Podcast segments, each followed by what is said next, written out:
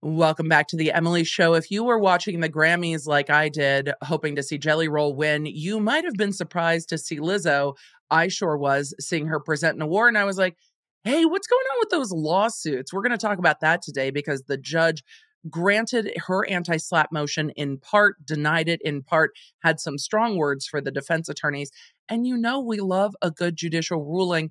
And since we've been talking so much about special motions to strike or anti-slap motions, we're also going to check back in on what's going on with Leah Remini and Scientology, because the court put over their anti-slap hearing for yet another date. And there is more fighting going on about whether David Miscavige will be served properly or not. So there's a whole nother round of motions to quash service. He is really fighting to not be a part of this lawsuit. You know what I'm really fighting for? My everyday wellness. And a lot of that starts with having fast, easy dinners at home. And that is made possible because of Green Chef. Green Chef is the number one meal kit for clean eating, and you can get sixty percent off plus twenty percent over the next two months with code sixty Emily Baker at greenchef.com slash sixty Emily Baker. Let's get in to today's episode. Welcome to The Emily Show. I'm Emily D. Baker, the internet's go-to legal analyst and big fan of the cursey words. I've been a licensed attorney for over seventeen years. I'm a former prosecutor, and I break down the legal side of pop culture and entertainment stories we can't stop talking about. We should just get into it. Let's go.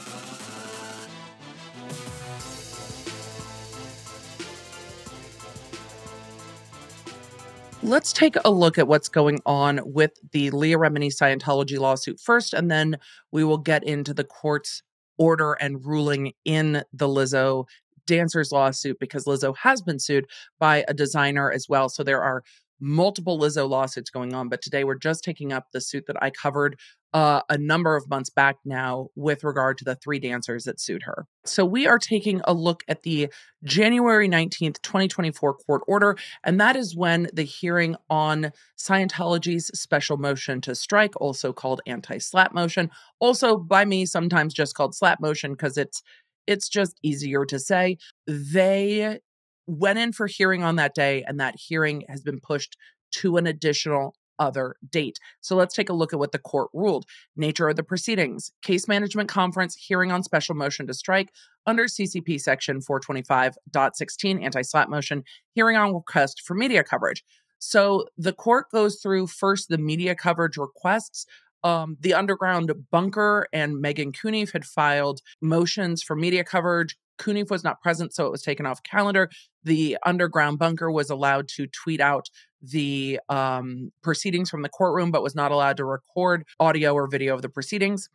The anti-slap motion resumed. They had heard part of it another day, resumed it on the nineteenth.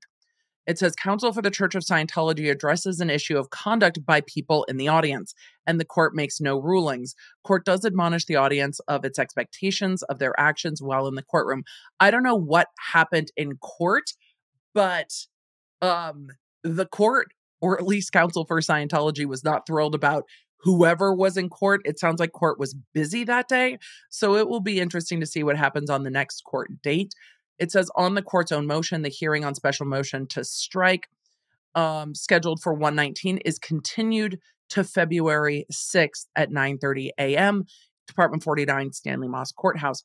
Plaintiff has leave to file any supplemental declarations as to paragraph twenty-eight in the declaration of William Foreman on the narrow issue of how defendant Religious Technology Center is linked to the Church of Scientology International.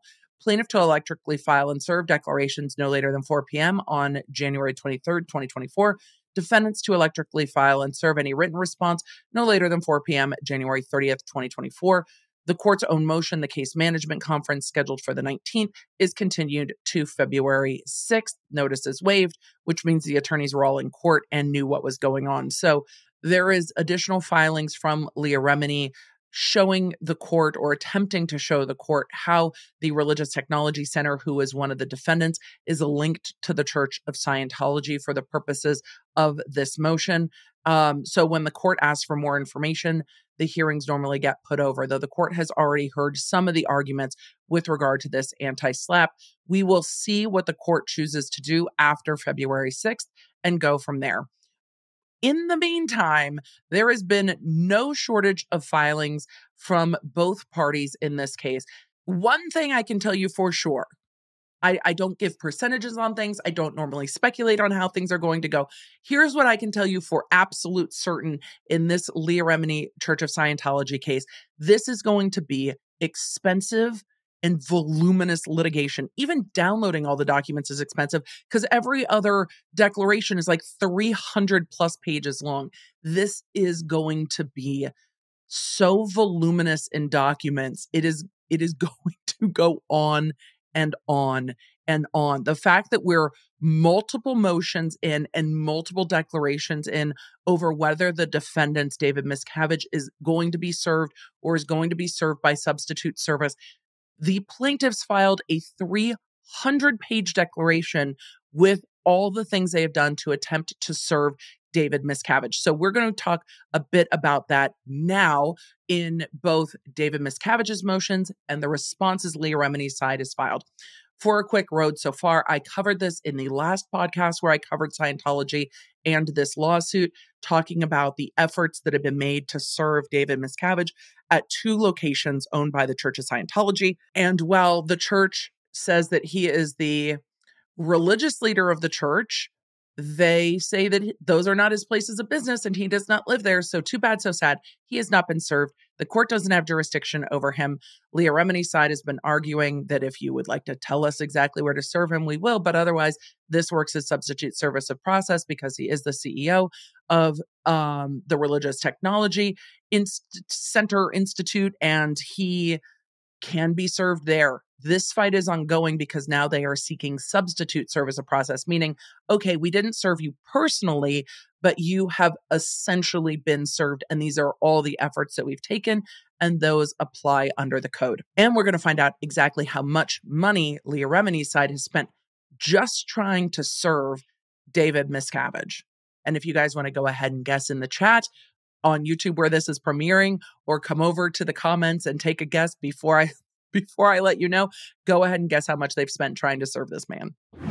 What we're looking at first is the new motion from Miscavige trying to quash service of summons and subpoena. This includes multiple declarations. A declaration by Gary Sauter, Warren McShane, Lynn Farney, um, Frenic Paulo, Matthew Vernker, and Leonardo Chaparro. Those are all of the declarations. We're not going to get in those in today's podcast because we've got a lot to cover.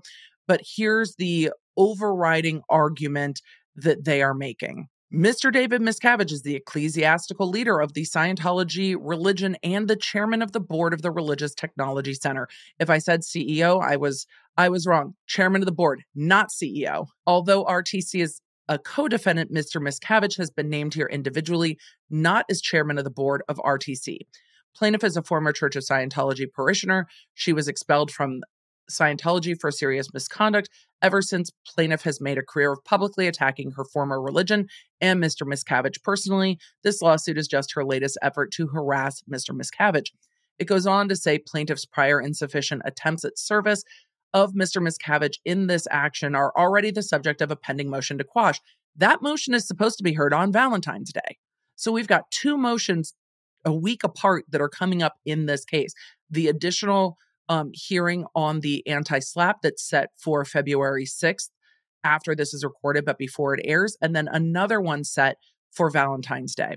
Apparently realizing that her purported service was invalid, plaintiff sent process servers to allegedly attempt to serve Mister Miscavige at two additional locations, neither of which is Mister Miscavige's home, nor usual place of business. Nevertheless, plaintiff filed a proof of service claiming to have served Miscavige at his, quote, office or usual place of business. She has not done so. Again, the plaintiff in this case is arguing that if he is the chairman of the board of the Religious Technology Center, serving him at the Religious Technology Center is his place of business. They say that the declarations signed by plaintiff's process server are false. Among other issues, the process server erroneously claimed, so they're calling the process servers liars, erroneously claimed that one, the notice to the person served was complete when it was not. Two, they were ignored when they were not. Three, they informed persons, quote, apparently in charge of the locations that they were being served on behalf of Mister Miscavige when they did not. Four, they left the service packet with a person apparently in charge of Mister Miscavige's office or usual place of business when they did not. Indisputable evidence demonstrates that plaintiff's process server's statements made under penalty of perjury of proper service on Mister Miscavige are fraudulent.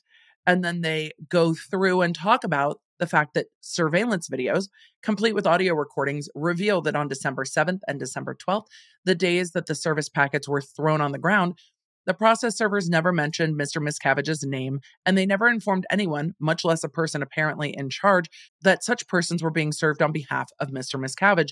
Neither service packet was left with a person apparently in charge of Mister Miscavige's office or usual place of business, and the process server was not ignored.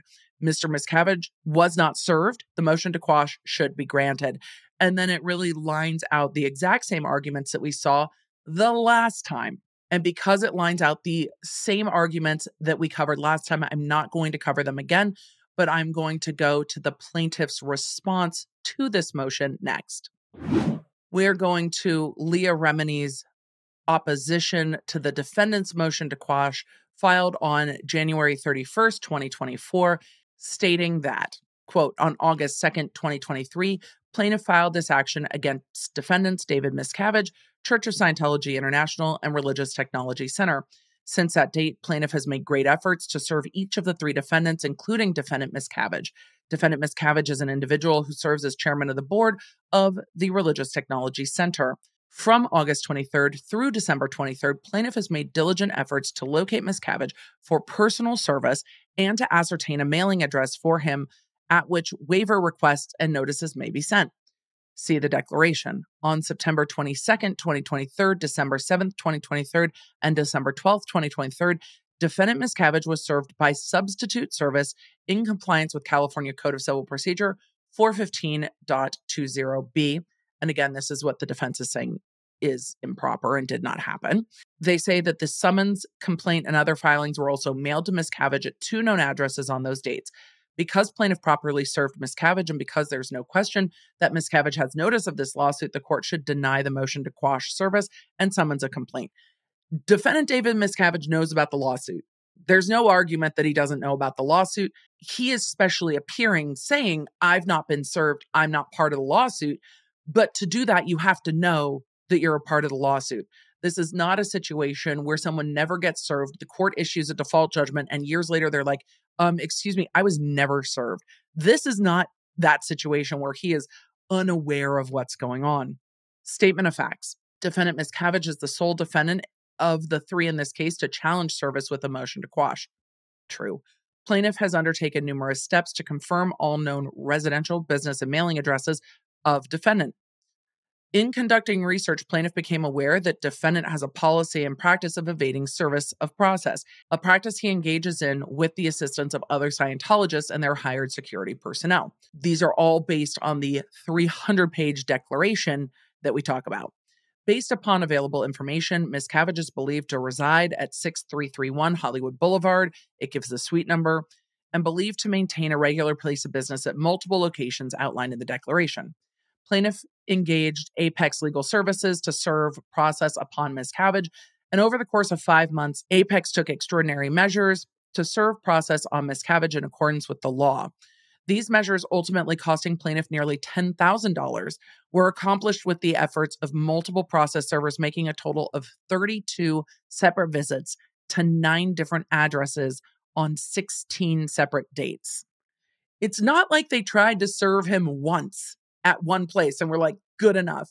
thirty-two separate visits, nine different addresses, sixteen different dates. That's a lot of work to try to serve someone. The declaration of Cameron Scott, which is filed concurrently, thoroughly details plaintiff's extensive service efforts and Miscavige's avoidance. And then they go through the legal standard on the motion to quash. The burden is on the plaintiff to prove by a preponderance of the evidence the validity of the service. That's where this three hundred page declaration comes in for Remini to show that her legal team has gone above and beyond trying to serve David Miscavige. He actually does have notice. They have been reasonably diligent, and therefore the motion to quash should be dismissed, and the court should determine that he has been served by substitute service of process. Then they quote the California Code of Civil Procedure. When personal delivery cannot be a- completed with reasonable diligence, substitute service is allowed. Quote, ordinarily, two or three attempts at personal service at a proper place should fully satisfy the requirement of reasonable diligence and allow substitute service to be made. Substitute service can be accomplished by leaving a copy of the summons and complaint at a person's dwelling house, usual place of abode, usual place of business, or usual mailing address, with a competent member of the household or a person apparently in charge who is at least eighteen years of age and is informed of the contents of the papers. Thereafter, a serving party must also mail a copy of the summons and complaint. And they are arguing that that's what they did. They go on to say, quote, the service dodging of Miscavige and his agents in this matter is a continuation of his long-standing practice of electing procedural gamesmanship over participation in litigation. This court, like those before it, should reject such efforts and deem service upon Miscavige accomplished. Furthermore, Miscavige's deliberate avoidance tactics leave him absent any claims of lack of notice. A person who deliberately conceals himself to evade service of process is scarcely in a position to complain over much of unfairness in substitute methods of notification enacted by the legislature to cope with such situations. It goes on to state that in the present case, before resorting to substitute service, plaintiff attempted personal service with exceedingly more than, quote, reasonable diligence required by the statute. Though two or three attempts at personal service would have been sufficient, plaintiff made a total of twenty-four attempts in this case. And we're going to go through the declaration just a little bit to show you the lengths that they went to. Conclusion. They say, for the foregoing reasons, plaintiff respectfully requests that this court deny Miscavige's motion to quash service of summons and complaint and deem him served by substitute service. Alternatively, should the court deem the substitute service inefficient, plaintiff requests that the court grant plaintiff's application for publication filed January thirtieth, meaning that they would then serve him by publication, meaning just publishing, you're being sued. I don't know if we really need to publish it. He's specially appearing to fight service because he knows the lawsuit is ongoing. We're going to take a brief look at the declaration with regard to the efforts made for service in this case. A huge thank you to our sponsor, Honeylove. I know they're known for their shapewear, and this Valentine's season, whether you're looking for a little something for your night out or looking for something special for your night in, Honeylove has you covered. When I say don't sleep on their sleepwear, I mean it literally. It is my favorite sleepwear that I have ever found. It keeps everything contained and is comfy and keeps me cool at night, but also looks sassy. So I don't feel like I'm just schlubbing it in a holy tank top. Yes, I've done that for years. So it actually feels good to take off your shapewear at the end of the night and put on the sleepwear that makes you feel sassy. And they've got you covered when you need to use the restroom, because nobody wants to be in a stall on a busy evening trying to fight your shapewear off and on. Honeylove has that covered too. So not only will you feel contained, but not confined, you're also going to be able to use the restroom with ease. So from sculptwear to bras to tanks to leggings, Honeylove has something for you. And because you're an Emily Show listener, a little extra something too. Show yourself some love and treat yourself to the best bras and shapewear on the market and save twenty percent off at honeylove.com slash Lawnerd. Use our exclusive link down below to get twenty percent off at honeylove.com slash Lawnerd. After your purchase, they're going to ask where you heard about it. Please let them know from The Emily Show. Let's get back to today's episode. Let's take a look at the three hundred page declaration filed in support of plaintiff Leah Remini's opposition to defendant David Miscavige's motion to quash service of subpoena in this case. We're not going to go through all three hundred forty-four pages. Don't worry. It's not going to be a seven-hour episode. We're going to go through a brief bit of it. I, Cameron Scott, am an attorney at Motley Rice.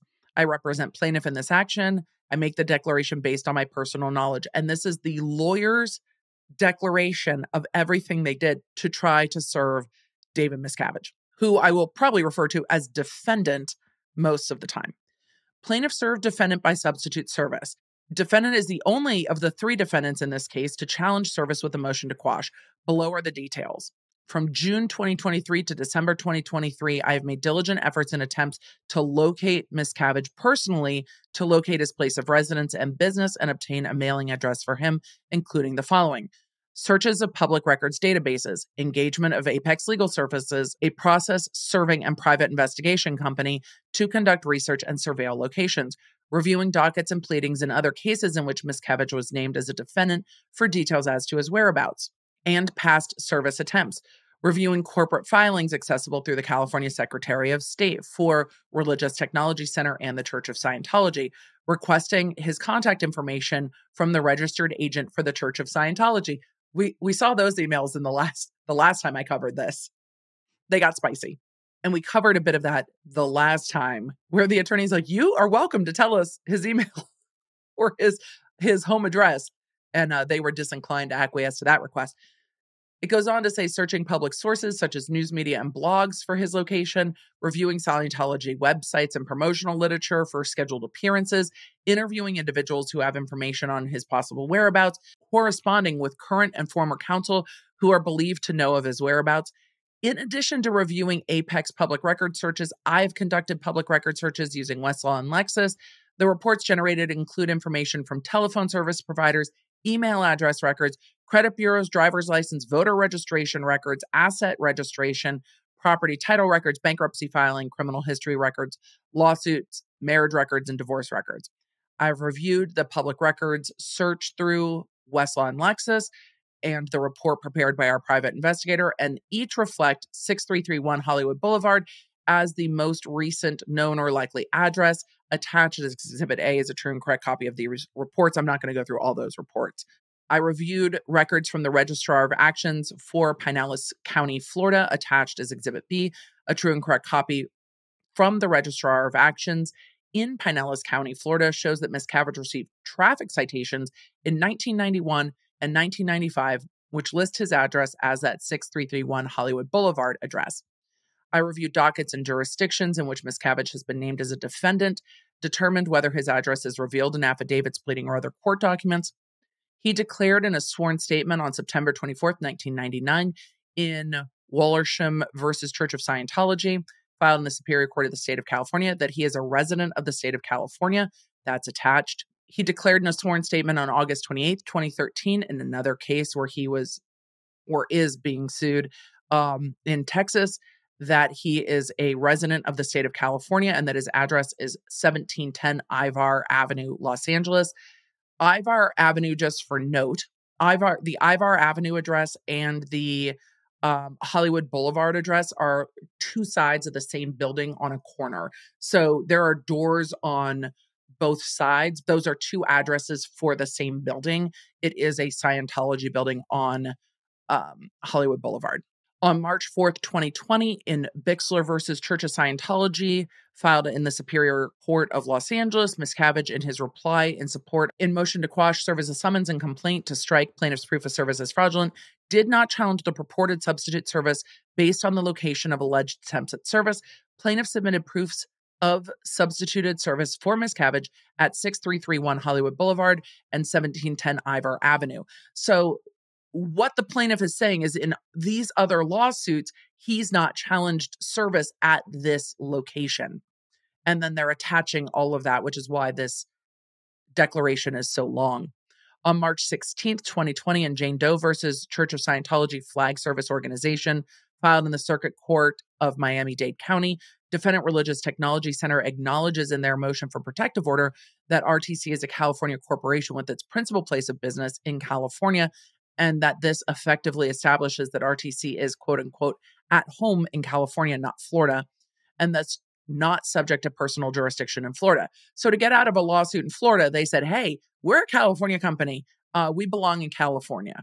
So all of these lawsuits are being compiled to say, where was he served in these other lawsuits?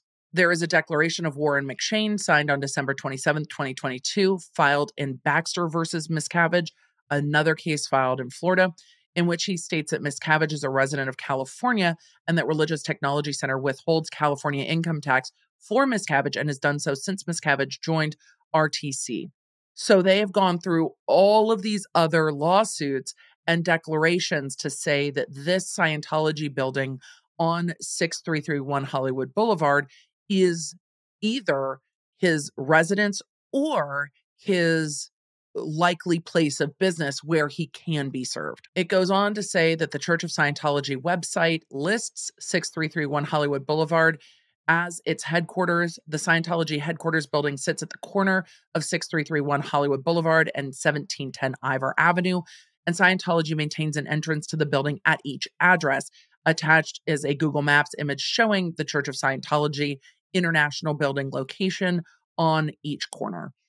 And then it goes on to list those addresses and how many times the different process servers went out to those addresses, and the fact that the addresses have cameras and like um, speaker boxes when you ring the bell, and that the process servers went and rang the bells to gain entry into the buildings, and they say were ignored um, because they rang fifteen plus times and no one answered the doors for them. And it goes on to list out the twenty-three different attempts to serve David Miscavige on those different dates. So with all of that, when I say that this case is going to be uh, lengthy and litigated, two of the defendants are in the process of an anti-slap motion, trying to get parts of this case and allegations made and the case dismissed, ultimately hoping to get some of the causes of action in the case dismissed. Well, the third defendant is still fighting service of process. When that defendant gets brought into the case, it's just as likely that he will start the process of the anti-slap motions as well. So we're going to see, as I said previously, voluminous litigation in this case, and I'll keep covering it. There's two upcoming court dates, and we'll see what happens. This particular judge in Los Angeles hasn't been um, denying every media request. So there will be or should be media in the courtroom if they're inclined to be there. The court seems to be amenable to allowing people in the courtroom to watch the proceedings, to report what happens, even to live tweet out what happens. And I've seen C B S granted access to record. So we will see what happens in these upcoming hearings. So with that, let us switch gears to another anti-slap motion and talk about the Lizzo lawsuit. For those of you who aren't super familiar with the Lizzo lawsuit from her three dancers, because the court gives such a great road so far, we're going to go to the court's tentative after we go to the court's order in this case. This is from January thirty-first, twenty twenty-four, in the Ariana Davis et al. Versus Big Girl, Big Touring, a Delaware corporation, Lizzo, and the rest of the companies. Nature of proceedings, ruling on submitted matter, special motion to strike. That means that this was argued on a different court date and the court took it under submission to consider their ruling. The court having taken this matter under submission on December fourth, twenty twenty-three, for hearing on special motion to strike under C C P four twenty-five point sixteen, the anti-slap motion of plaintiff's complaint pursuant to California Civil Code four twenty-five point sixteen, now rules as follows. The court issues its ruling as detailed in the document titled Tentative Order Granting in Part and Denying in Part Defendants, and then it lists the companies and Lizzo, special motion to strike portions of plaintiff's complaint. The special motion to strike filed by all of the defendants is granted in part. Clerk to give notice. So we're going to go to the court's tentative ruling and take a look at what was granted and what impact that has. This is the court's tentative ruling from January thirty-first, twenty twenty-four. Ariana Davis, Crystal Williams, and Noel Rodriguez versus Big Girl, Big Touring, Incorporated, Melissa Jefferson, aka Lizzo, and Shirley Quigley. The court gives us a really good background, so we're going to go with the court's background. Plaintiffs filed this employment discrimination action against defendants, Big Girl, Big Touring, B G B T, Melissa Jefferson, Lizzo, and Shirley Quigley Quigley, collectively defendants. According to the operative complaint, plaintiffs are professional dancers who worked with Lizzo, and then there's a footnote one. The court typically does not cite from the complaint on a special motion to strike. However, the parties and witnesses' recollections of events vary so widely that it is best to focus on the allegations to provide context for the lawsuit. This is not meant to imply that the court takes the allegations as true.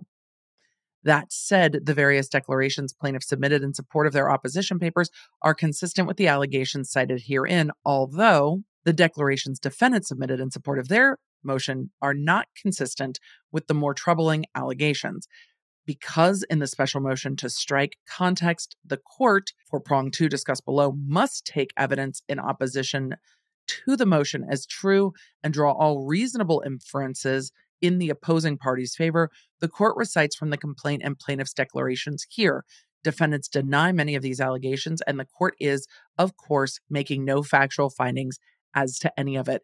That is a very unique footnote that goes on for two pages, which is why I was immediately invested in this court's ruling, because the court says that the recollections of events vary so widely, which means how the plaintiffs see things and how the defendant sees things are so at odds with each other um, that the court is trying to make it clear by just citing what the plaintiffs are alleging.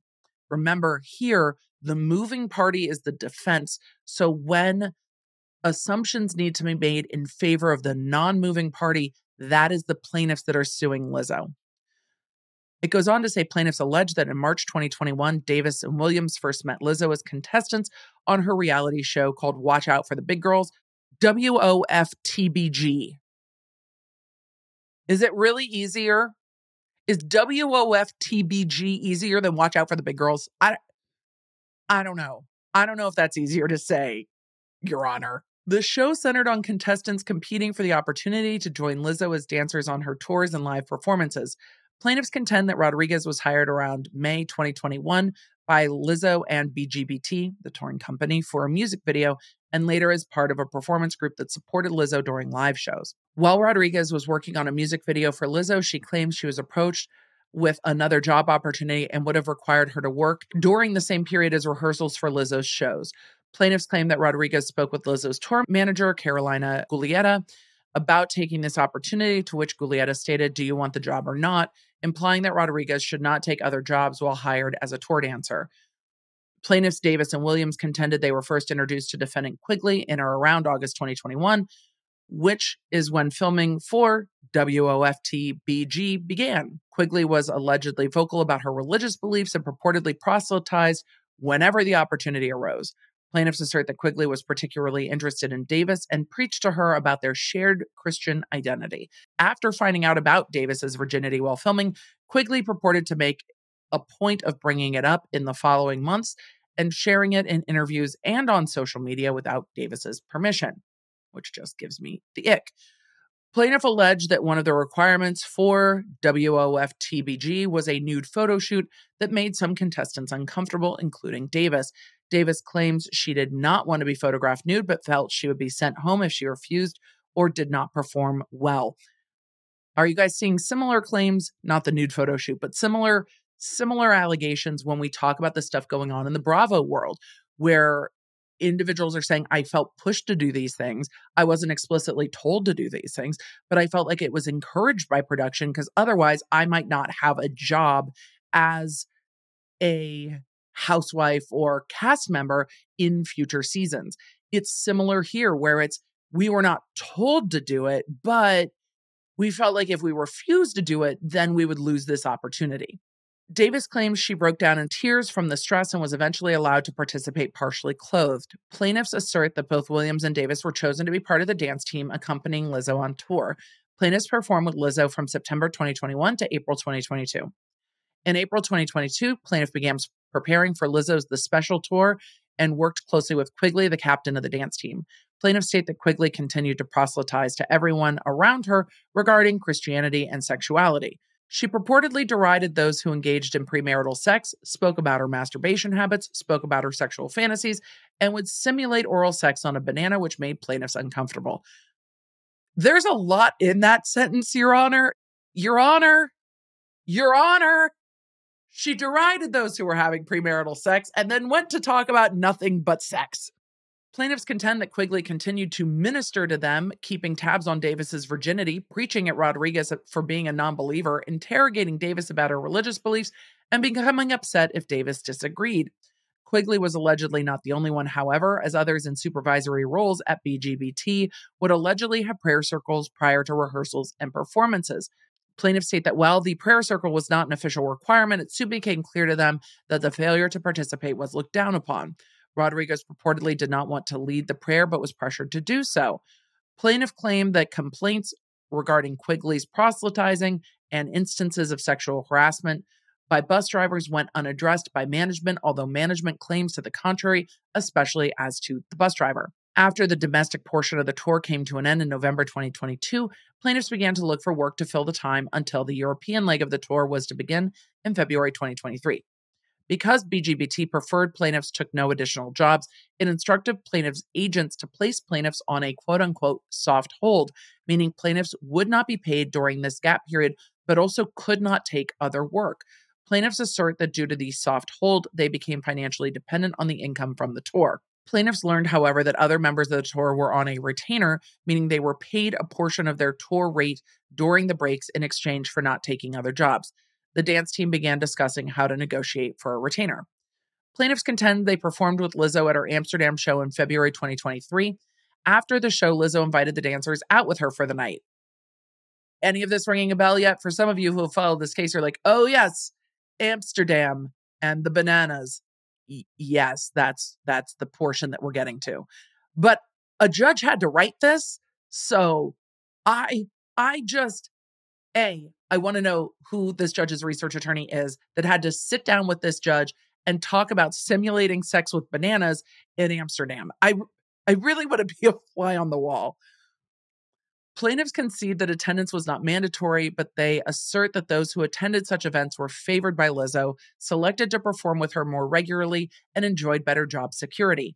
Plaintiffs contend that Davis and Rodrigo were rushed into accepting Lizzo's invitation without knowing that the club was Bananenbar, where patrons interacted with nude performers. Putting it mildly, Davis and Rodriguez claimed that they tried to withdraw after learning about the club, but were unable to do so. They asserted that things got out of hand when they reached the club. Specifically, Lizzo and others allegedly pressured Davis into touching the naked breast of one of the performers, despite Davis expressing her discomfort, both verbally and physically. Later, when the tour was in Paris, Lizzo invited the dancers out to the Crazy Horse without explaining that this was a nude cabaret bar. I mean, it's called the Crazy Horse. Do you need to define it? It's the Crazy Horse and... Okay. The judge left out a lot of detail. Your Honor, well played. Plaintiffs state that about March ninth, twenty twenty-three, the dance team submitted a request for a retainer of fifty percent of their weekly tour rate during the soft hold periods to B G B T and Lizzo, a number consistent with what some of the others were getting. On March sixteenth, the dance team received an email from Ashley Joshi, a B G B T accountant, who offered a retainer. They asked for money while they were on a soft hold, and then they were paid. In this email, Joshi scolded the dancers for their unacceptable and disrespectful behavior on tour, but did not explain specifically what behavior triggered the comment and informed the dance team that such behavior was grounds for termination. Plaintiffs point out that the dance team is comprised of full-figured women of color, and plaintiffs assert that only they were spoken to in this way, meaning other groups were allegedly treated differently. While B G B T did eventually agree to a larger retainer, management allegedly treated the Black members of the dance team differently than others, calling the Black dancers lazy and unprofessional, stereotypical tropes purportedly aimed at deriding plaintiffs based on their race. On April twentieth, twenty twenty-three, the dance team had an eight-hour rehearsal scheduled. At the end of the rehearsal, Lizzo appeared. Lizzo purportedly stated that the dancers were not up to par and accused them of drinking before shows. Plaintiffs contend Lizzo made them re-audition for their spots, and the eight-hour rehearsal extended to a grueling twelve hours. Plaintiffs assert that the re-audition process was brutal. Davis allegedly had to use the restroom, but felt she might be fired if she left the stage at any point in the audition. Plaintiff state Davis eventually lost control of her bladder, but still feeling termination, danced in her soiled clothing until she could run off and change during a break. On April twenty-first, Lizzo called another meeting with the dance team to reiterate none of their jobs were safe and reiterated that drinking before shows was prohibited. Plaintiffs assert that Williams spoke up and said the dancers did not drink before shows, which resulted in tension between Lizzo, management, and Williams, with the rejoinder that the declining quality of the performance was the reason for the accusation. The same day, Davis was called into a meeting with Lizzo and the choreographer, Tanisha Scott, during which they questioned whether she was struggling with something because she seemed less committed to her position. Davis claims the two pressured her for an explanation about her personality changes. However, these comments were purportedly really focused on Davis's weight gain, given Lizzo's statements after a music festival on that specific point. Davis disclosed that she had anxiety and depression and had been diagnosed with an eating disorder. Davis reiterated her commitment to the tour, but Lizzo and Scott allegedly dismissively offered her time off for therapy. Plaintiffs assert that Davis felt that if she accepted the offer, she would be seen as too weak for the tour, so Davis declined, but she felt it was the only way she could keep her job. It should be noted that defendants contend there was no hidden motive and that they were only trying to be supportive and accommodate Davis. Williams was terminated on or around August twenty-sixth, twenty twenty-three, in the hotel lobby by Guglietta under the guise of budget cuts. Rodriguez later questioned Guglietta as to her decision to terminate Williams in a public place. On April twenty-seventh, the dancers were called into a meeting with Lizzo, purportedly to discuss notes. However, according to plaintiff, once in the room, Lizzo addressed Williams' firing and demanded to know who questioned her decision to fire Williams. Plaintiffs state that Lizzo said she preferred that the dance team did not socialize with Williams before she left. Lizzo also allegedly added that weight gain was the cause of termination and supposedly looked at Davis. Plaintiffs claim that Davis suffers from an eye condition that causes her to sometimes be disoriented in stressful situations, and so in such situations, she had a habit of making recordings so she can review them later. Davis claims that she recorded this particular meeting due to its stressful nature. According to Davis, the recording was done in order to mitigate any issues that might be caused by her disability. Plaintiff contends that the The dancers were called into an emergency wardrobe fitting on May third. They were made to hand in their phones when they arrived. Plaintiffs assert that Lizzo then entered and furiously stated she knew someone had recorded the prior meeting. She purportedly threatened to go person by person to learn who made the recording, but before she actually did so, Davis admitted to recording it. Davis explained she wanted a copy of the notes Lizzo had given and that she already had deleted the recording. Plaintiffs state that Davis was fired on the spot. According to defendants, Davis admitted not only recording the prior meeting, but sending the recording to Williams, which was a violation of Davis's contract, and that is why Davis was fired. As Lizzo was leaving, Rodriguez claims to have stopped her and state she did not appreciate how Lizzo handled the situation and resigned on the spot. Plaintiffs assert that Lizzo then aggressively approached Rodriguez, cracking her knuckles, balling her fist, and stating, "You're lucky. You're so fucking lucky." Rodriguez contends she feared that Lizzo was going to hit her and would have done just that if other dancers had not intervened. Plaintiffs state that the other dancers escorted Rodriguez back to her room due to their fear that Lizzo might return. Plaintiffs contend that Davis was forced to stay behind in the meeting room by Lizzo's security guard under the watch of the tour's co-manager. The guard allegedly went through Davis's cell phone and iCloud to confirm whether the recording had been deleted. I have huge problems with this. Really, really do. You can't, like, hold someone and force them to have their cell phone searched. Currently before the court is the defendant's special motion to strike the complaint plaintiffs oppose. This matter was previously before the court on November twenty-second. At that point, the court requested the parties provide additional authority interpreting the language in Lyle versus Warner Brother Productions regarding the viability of sexual harassment claims where no disparate treatment or impact was alleged. The plaintiffs have submitted their list of cases, and the matter is now ripe for resolution. Evidentiary issues. And this is where the court gets spicy.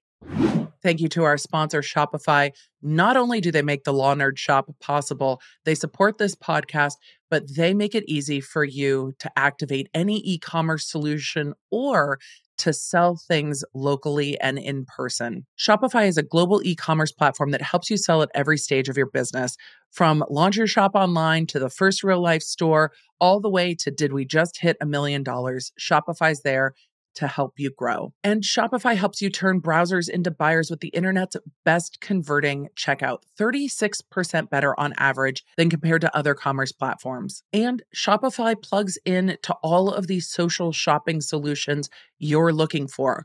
Whether it's on YouTube or through Instagram or Facebook, those integrations are super easy on Shopify's platform. Shopify powers ten percent of all e-commerce, including brands like Mine, Rothy's, and Allbirds. Plus, their award-winning help is there every step of the way because businesses that grow, grow on Shopify. You can sign up for a one dollar per month trial period at shopify.com slash lawnerd. Remember, that's all lowercase. Just go to shopify.com slash lawnerd and grow your business no matter what stage you're in. Shopify.com slash lawnerd. Get ready to start hearing this.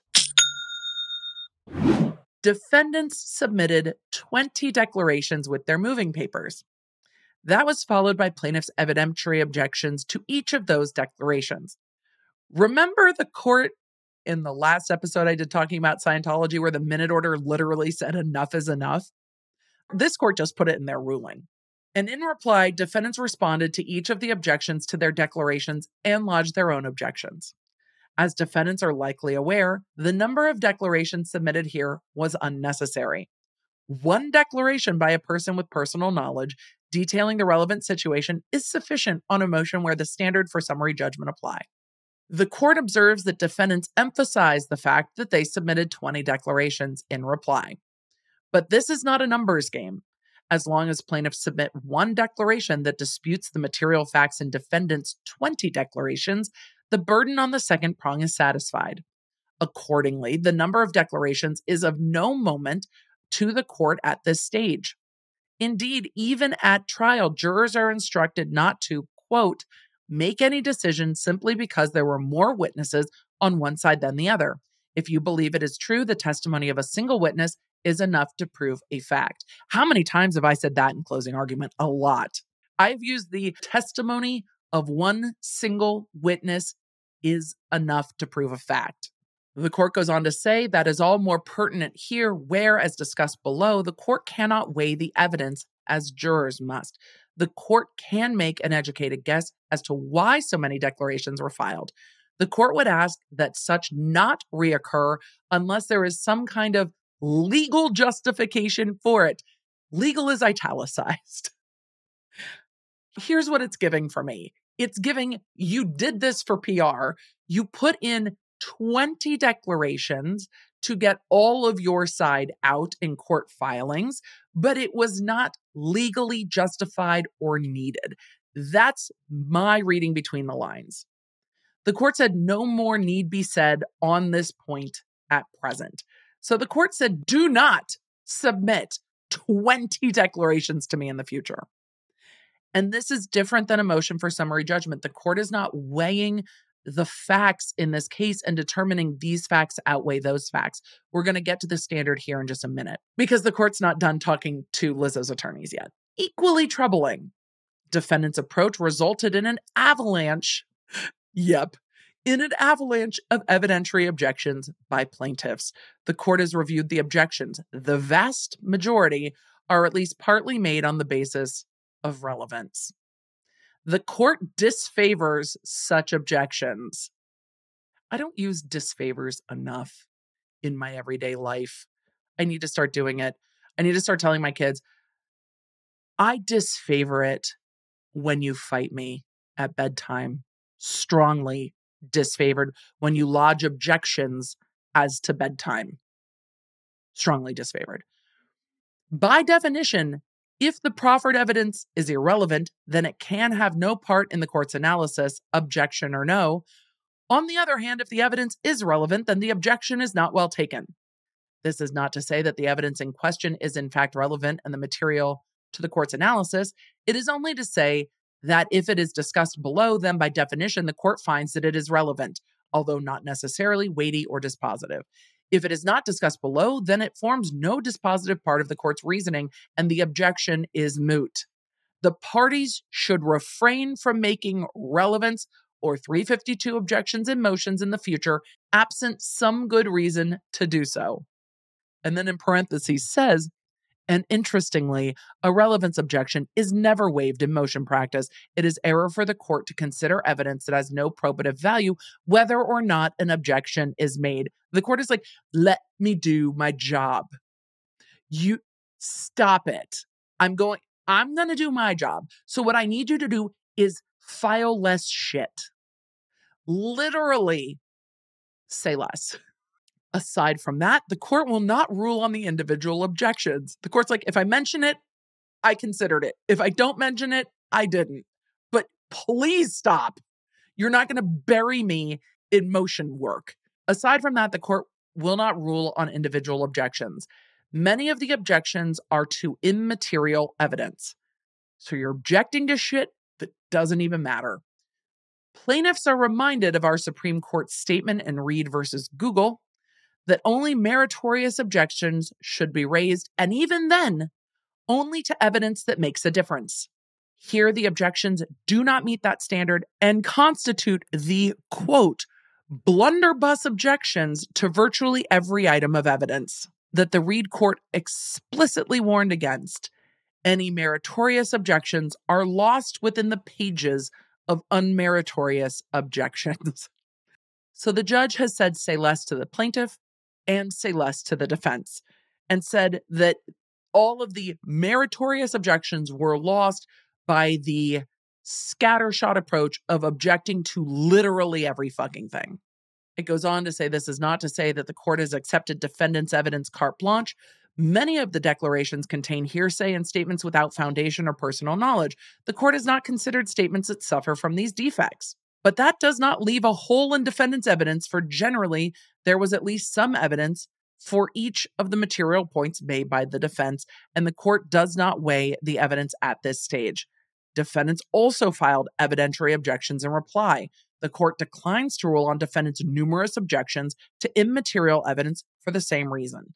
With that said, where the material portions of the declaration suffer from issues on personal knowledge, like one plaintiff attesting to something another plaintiff experienced, the gap is easily filled because the plaintiff with personal knowledge also submitted a declaration detailing their point of view. The declarations are not conclusory, as they provide sufficient explanation for why plaintiffs felt the way they did or perceived certain actions as pretextual. For the same reasons, the declarations are not speculative.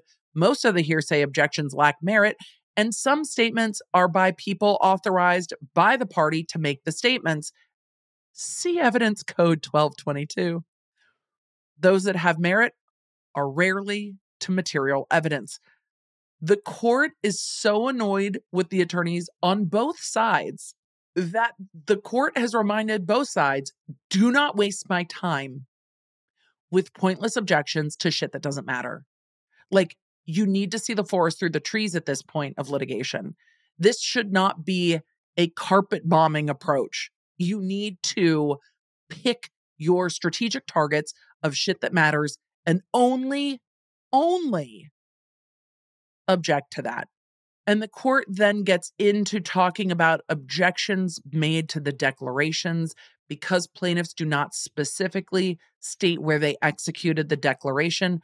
They only put, I declare under penalty of perjury for the state of California that the above is true and correct. And the court is not throwing out the declarations based on that signature.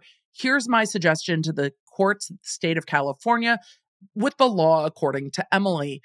If you just used further affiant saith not, like the state of South Carolina, maybe we would avoid these issues because it's just so powerful. I mean, it's it, it just it just lacks drama. I declare under penalty of perjury for the state of California that the above is true and correct. Does not have the same weight and chutzpah as further affiant saith not.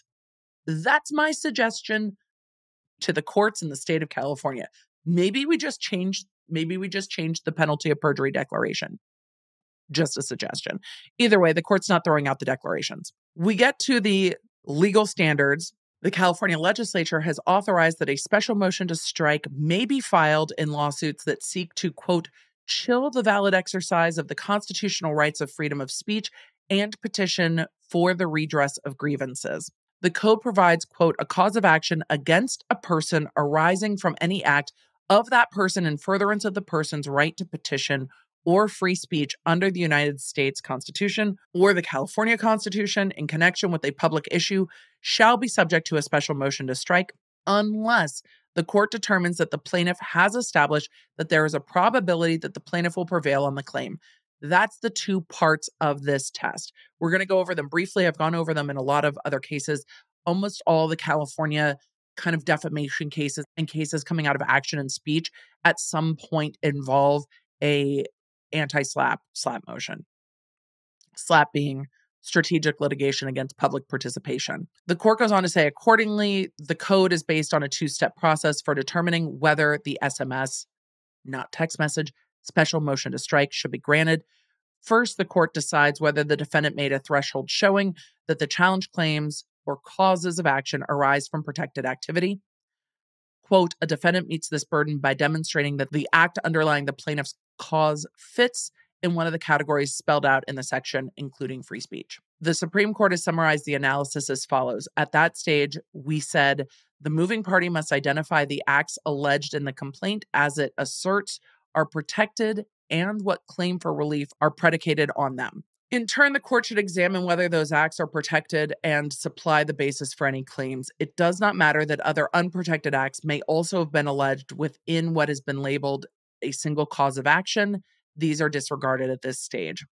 If the defendant makes that threshold showing, then the burden shifts to the plaintiff to establish a likelihood of prevailing on the complaint, which has sometimes been referred to as a minimal merit. So you have to show, one, that the activity being sued for, the shit the defendant's alleged to have done, arises out of protected activity. And if it does, then the plaintiff has to show that they are, you know, reasonably likely to prevail on the complaint, that there is some minimal merit to it.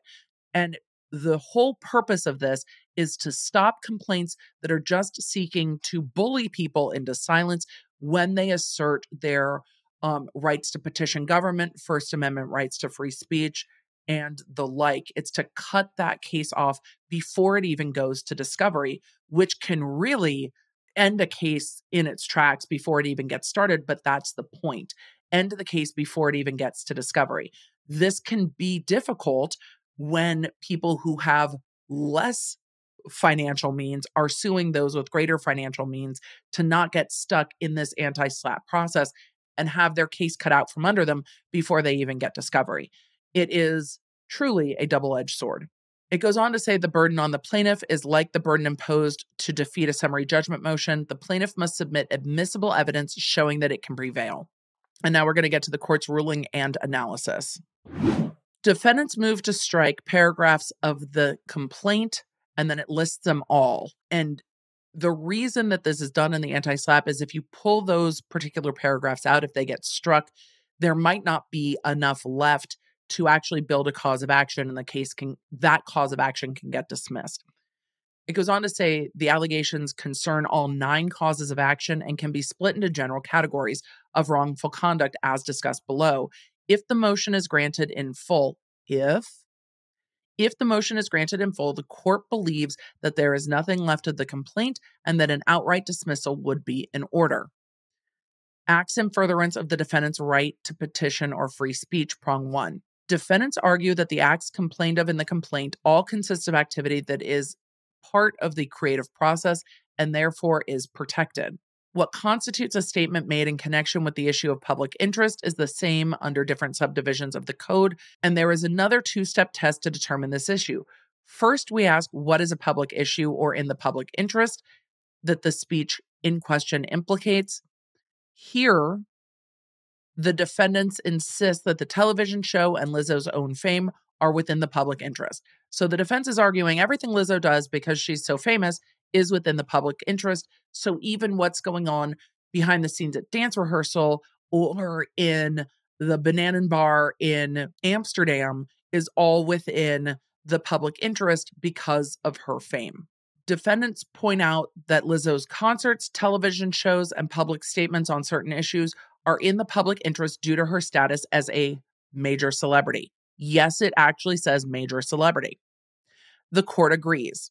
In Nygaard, this court held that, quote, an issue of public interest is any issue in which the public is interested. In other words, the issue need not be, quote unquote, significant to be protected by the anti-slap statute. It is enough that it is one in which the public takes an interest.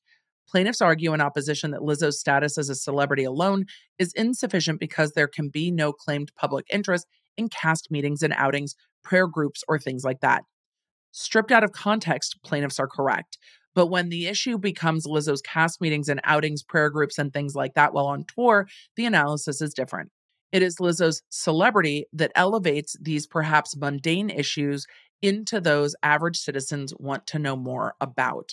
As to the second step, defendants assert that acts that further the creative process are protected. Quote, courts have held that acts that advance or assist the creation and performance of artistic works are acts in furtherance of the right to free speech for anti-slap purposes. This is true, but defendants' argument overstates the connection between certain acts and the creative process.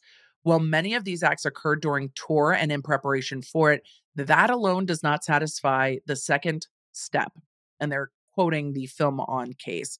The second step requires a consideration whether a defendant, through public or private speech or conduct, participated in or furthered the discourse that makes an issue, one of public interest. What a court scrutinizing the nature of speech in the anti-slap context must focus on is the speech at hand rather than the prospects that such speech may conceivably have indirect consequences for an issue of public concern.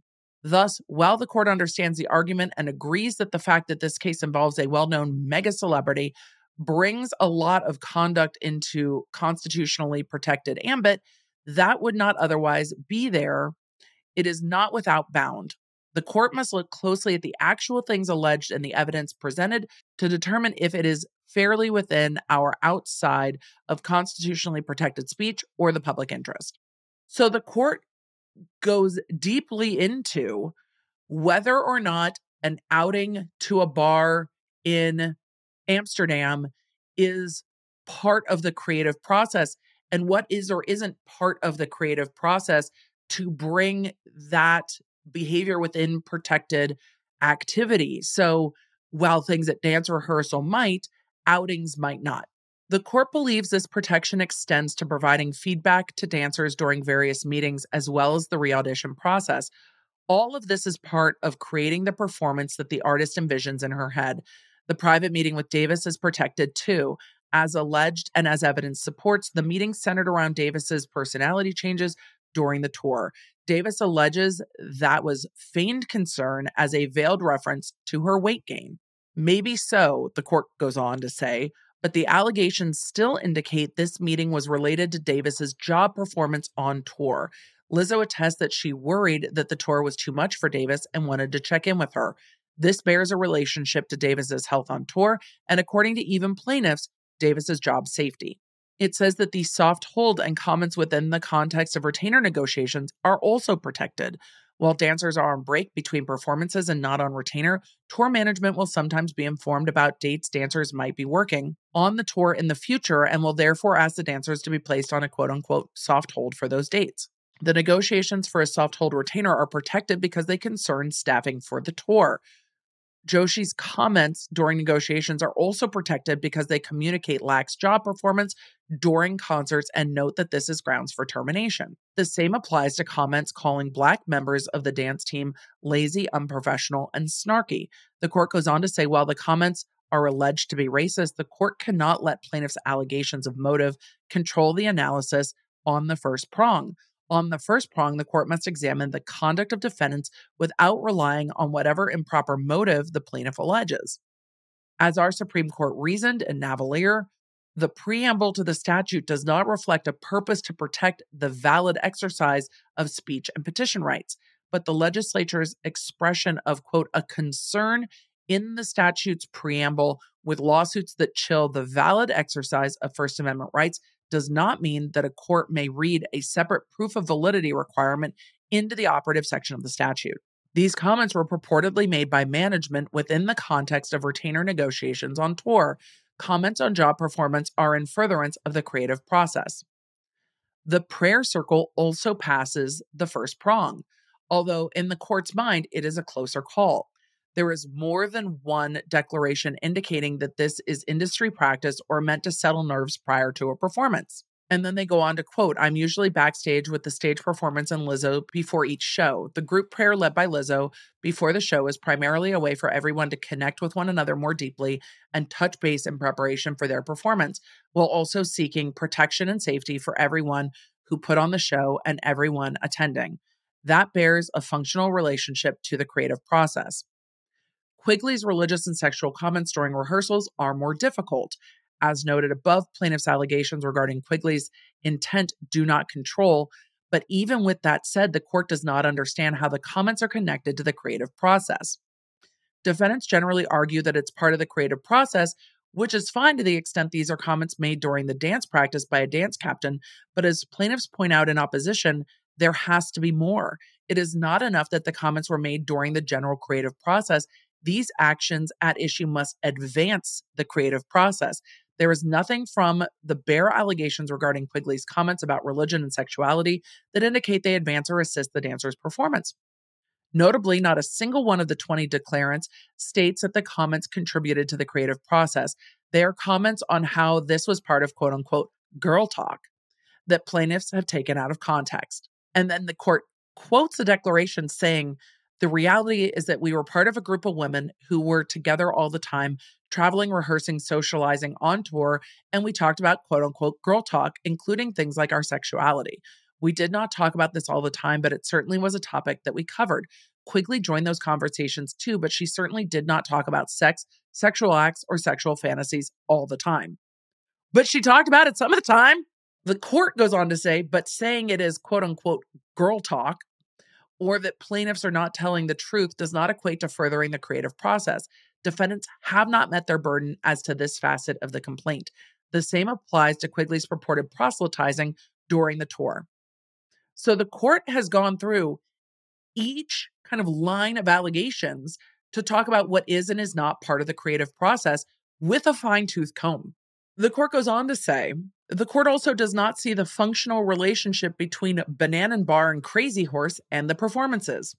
Plaintiffs allege that this was voluntary in name, but not in reality for job security. Lizzo attests that these events are for team building, so everyone can spend more time together in a relaxed environment. She adds that the Crazy Horse invitation was meant to inspire the dancers' creativity and improve their overall performance of the show. Lizzo notes that other major stars, such as Beyonce, have incorporated elements from the Crazy Horse show. Why are you bringing Beyonce into this? Like, leave, leave Beyonce. What? We're, uh, ma'am. The court is not sure how voluntary off-the-clock time at a club bears a functional relationship to performance of a set dance routine. Of course, the court understands it as a general matter in that seeing others can inspire a person to work harder or lead to new ideas. At least one declarant says these events helped improve the show because everyone could bond. But this activity was, according to defendants, voluntary. Not all the dancers were required to attend clubs to aid their performance of pre-choreographed numbers. Given that, the court is not sure how something that no one had to say no to is going to aid the creative process. Further, Lizzo's declaration as to her intent undercuts defendants' theory. Quote, "To be frank, I was enjoying a night out at Bananenbar with friends and did not have any expectations about who would attend or how long they would stay. The functional relationship between this voluntary off-the-clock club activity and the concert performance is missing." Footnote three. The court notes, though, that this is a close question. For that reason, the court addresses prong two as to these activities below in the margin. So even the court is like, I could see where you might argue to the appellate court that going to the all-nude club and the, the Bananenbar might have some tangential relationship to a creative performance. So I'm not going to just cut it off at prong one. I'm going to say it was close, but I'm still going to go to prong two. So the court is giving like the arguendo argument on this. Without more, arguing with someone or attempting to hit them does not further the creative process. Given the above analysis, defendants satisfy their burden on the first prong in part. The motion is denied. However, to the allegations regarding Quigley's religious and sexual comments, management's failure to address sexual harassment issues, attendance at Bananenbar and Crazy Horse, Davis's false imprisonment, and Lizzo's purported assault, this necessarily means the motion is denied to the eighth and ninth causes of action. The court does not discuss them on the second prong analysis. The burden shifts on the remaining allegations. So the court denied everything as to the alleged assault, the sexual harassment, management's failure to deal with the sexual harassment, the stuff at the Bananenbar, the Crazy Horse, and the false imprisonment, which of all of these is a, the false imprisonment is going to be real difficult to get around unless they settle this. That's so much more cut and dry than the rest of these issues that are going to get into a really difficult gray zone. So the court has gone through prong one and said, some of these don't even meet prong one. So get out, just absolutely get out. Then the burden shifts to the likelihood of success on prong two. Prong two being, hey, this is protected activity. So because it's protected activity, now the plaintiff needs to show that what the defendant did is still something they can sue over and they're likely to succeed. In summarizing the court's ruling with regard to the nude photo shoot, this is what the court has to say. These cases illustrate that there are a variety of ways to establish discrimination due to sex. But as is likely clear from the summaries, none of these evidentiary methods apply here. There is no indication of any sexual interest in the plaintiffs nor any widespread sexual favoritism, so those evidentiary issues are closed. There is no evidence indicating that plaintiffs and Davis in particular have been treated differently due to their sex or that men would have been treated differently as to the portions of the motion that made it to prong two. Nor a single one of the plaintiffs' declarations state as much or even supports that inference. Nor is there any evidence indicating that the female defendants were motivated by a general hostility to women in dealing with plaintiffs. Both cases that they cite are clear that there must be some evidence of discrimination due to sex, due to your sex, and there is none here. The motion is granted as to the nude photo shoot allegations in the first cause of action. And then there's a footnote, footnote five. To the extent that the nightclubs, though, had passed muster under prong one, plaintiffs would have succeeded on prong two. There was at least some evidence that males working for Lizzo were either not pressured to go to the clubs or at least not pressured to participate in any explicit activities while there. Accordingly, the declaration supporting that activity would have been sufficient even under the Lyle analysis, saying that with regard to the discrimination, you have to show that the discrimination is based on sex. And with regard to the nude photo shoot, everyone participating was women. The defendants were women. They were not treated differently because they were women. And so those allegations about the nude photo shoot are getting cut out of the complaint because the anti-slap has been granted as to those allegations. The second allegation, failure to prevent sexual harassment. There can be no claim for failure to take reasonable steps necessary to prevent sexual harassment when an essential element of sexual harassment liability has not been established. The court then says the motion is granted as to the nude photo shoot allegations. Third cause of action, religious discrimination. The court rules, for purposes of this motion, though, the court believes that plaintiffs have put forth enough evidence to live to fight another day. The motion is denied as to this cause of action. And that's all of the stuff that went on with Quigley treating uh, different members of the dance team differently based on their virginity status, based on their religion, based on her proselytizing to them. So those allegations all stay in the complaint. Fourth cause of action, failure to prevent religious discrimination. The court says the parties spend time arguing about Quigley's actions, but that is not material here, as her actions did not make it past the first prong. Had they, though, the court believes that the evidence would have been sufficient to overcome the motion. The motion is denied as to the prayer circle allegations. Fifth cause of action, for racial discrimination. At issue are the comments that the dance team members were, quote, lazy, unprofessional, snarky, and generally had bad attitudes. Plaintiffs Davis and Williams present enough evidence to establish that they were subject to racial harassment. They establish that they are part of a protected class subject to unwelcome and racist comments that were mostly pointed at Black members of the dance team, and that the harassment interfered with their work environment. These comments came about in response to the dancers' request for a retainer, where Joshi berated them, as well as other instances of such comments by management. In reply, defendants contend that a single email is not sufficient to establish a pervasive atmosphere of discrimination. The court notes, but it's not just a single email. Two plaintiffs also state that there was increased tension thereafter. Further, Davis states that B G B T management treated the Black members of the dance team wildly different than other members, for they called us lazy, unprofessional, and told us that we had bad attitudes. These remarks were made by white members in management. The implication is that it happened more than once. Whether that is true is a question for the trier of fact. The court says, frankly, this is not the strongest evidence of racial animus, impact on the working environment, or prevalence the court has ever seen. But in making inferences in the plaintiff's favor, it is sufficient. For example, turning to the email, Joshi claims such a retainer is not industry standard for dancers, but it is for others, while Davis says a retainer is industry standard. That automatically sets up a triable issue of material fact on the industry standard, which leaves the question on differential treatment on the retainer an open question. Defendants' evidence that other Black dancers did not experience racism only establishes a trial issue of material fact. The court cannot accord more weight to one person's experience on this motion. The motion is denied. So that cause of action is going forward as to all of the allegations of racial discrimination. As to the disability discrimination causes of action, and this has to go along with the recording of the meeting by one of the plaintiffs. The court says the temporal proximity between the meeting and Davis's termination is interrupted by Davis's voluntary confession to recording the meeting and sending it to Williams and the immediate termination of her employment in response.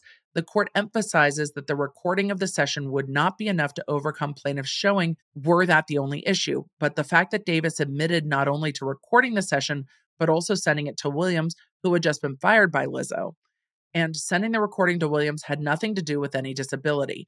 That was the purported reason for the termination, and Davis offers no explanation as to why the conduct would not be grounds for termination. So the recording is not the problem. The sending it to Williams is the problem, and therefore it undermines the entire claim, and the court grants the motion for that cause of action. With regard to the intentional interference with prospective economic advantage, this deals with the hold or the soft hold on the dancers so they can't take other jobs while waiting to go on tour, probably because they don't want them to get injured doing other things. The court says that plaintiffs have not established that the soft hold is wrongful in and of itself. To the extent that the soft hold was motivated by racial animus, that is dealt with in the F I H A claim discussed above, the racial claim we just talked about. The motion is granted as to this cause of action. Summary. So, numerous causes of action did get cut, certain allegations did get cut, and the rest lives to fight another day. Here's the court's conclusion and summary. If your head is spinning, it's a lot, but not everything is going to go forward in this lawsuit against Lizzo and the company and the dance captain, which means the case is in a better position to potentially settle. Summary. This case presents a number of difficult issues. Although not every allegation involves protected activity or matters of public interest, many do. And the courts are rightfully wary of injecting themselves into the creative process. Speech, including entertainment or other forms of expression, are protected rights, and the law wisely disfavors chilling such conduct. Indeed, that is one of the drivers behind the legislature's enactment of the S M S. Also, it's one of the reasons it's so strong in California, because California is the hub of quite a lot of creativity. Um, and, you know, music and film and the rest of it. A lot of that's moving. But uh, when this was all written, it was. On the other hand, the fact that the alleged incidents take place in the entertainment or speech world is no shield of invulnerability or license to ignore laws enacted for the protection of California citizens. Finding the right balance is often no easy task, and this case is a perfect example. It is dangerous for the court to weigh in ham-fisted into constitutionally protected activity, but it is equally dangerous to turn a blind eye to allegations of discrimination or other forms of misconduct merely because they take place in a speech-related environment. The court has tried to thread this needle, although the court, being a trial court only, is well aware that this is likely only the first stop on this case's journey. And there is the court saying, I'm curious as to what the Court of Appeals will have to say about this. The court is saying, look, these are the interests I balanced. I have tried to thread the needle. Hello, appellate court. This will be appealed. We'll see what you have to say. The court also notes that although, as discussed above, the S M S standard is similar to the summary judgment standard, there are differences. Summary judgments comes after discovery. Some things are easy enough to allege or even declare, but may not stand up following a review of the documents or the crucible of deposition examination. As to the portions of this motion that were denied, the court does not mean to suggest that the defendants are precluded from bringing a summary judgment motion, either as a legal or even as a practical matter. Of course, the court does not know how it will rule. Should such a motion be brought, it is only to say that the court's mind as to what the record will show at that stage is open. In the light of the foregoing, the defendant's motion is granted as to the nude photo shoot allegations in the first and second causes of action, is granted as to the sixth cause of action for disability discrimination, and the seventh cause of action for intentional interference with prospective economic relationship. It is denied as to the remainder. So this is now a slightly less causes of action lawsuit, but the majority of the lawsuit is still going forward. Uh, what impact does it have? Well, it tailors down the lawsuit a bit, takes out some of the things they can talk about at trial. The um, allegations about the photo shoot gets pulled out. Whether or not the causes of action will stand without it, we will see if a demur is made. um, alleging that on the complaint now it's insufficient facts to survive. Whether or not they will choose to do that or just choose to start their conversations about settling this matter, we will see. But this needed to happen first because from the defense's perspective, if the entire case gets thrown out on an anti-slap motion, they also get lawyers' fees. And of course, we saw the statements from Lizzo's attorneys saying that these were all overblown allegations, that these were um, not true. So had they won the entire anti-slap, the lawsuit would be over and they would have gotten attorneys' fees. Now they have to face discovery, deposition, and the rest of it. And that might change the conversation with regard to settling this case a little bit. This ruling just came down January thirtieth, so it is still fairly new and the parties are going to have to sort out what to do next. But I will be keeping an eye on it and circling back when we have more rulings from the court on this case. But partly granted, partly denied. If your head is spinning, this is civil litigation. Does this kind of stuff happen in criminal litigation? Not quite like this. No, no, this anti-slap motion is specific to civil litigation. And hopefully you understand the two prongs of slap motions a little bit better. And for all the lawyers in the audience, I hope you enjoyed your self-study C L Es with this episode. And with that, law nerds, thank you for being here. Thank you for being a law nerd. I will talk to you soon. What do I need to say? I need to say the, the podcasty things. May your Wi-Fi be strong. May your toilet paper be plentiful. May you be able to roll over in your sleep without your neck going into complete spasm and then taking days and days and days to recover. Maybe that's just really personal to me. I'm I'm just wishing that to me. May your family be well, and may the odds be ever in your favor. I will see you in the next one. You can stay up to date with everything I'm covering on our free iOS and Android app at law nerd app dot com or search your app store for Law Nerd. And you can also follow me on social media at The Emily D. Baker. Remember, I stream on YouTube on Tuesdays and Thursdays. I recap all of that for you in quick bits on Monday. And of course, The Emily Show drops on Wednesdays. Thanks for being a law nerd.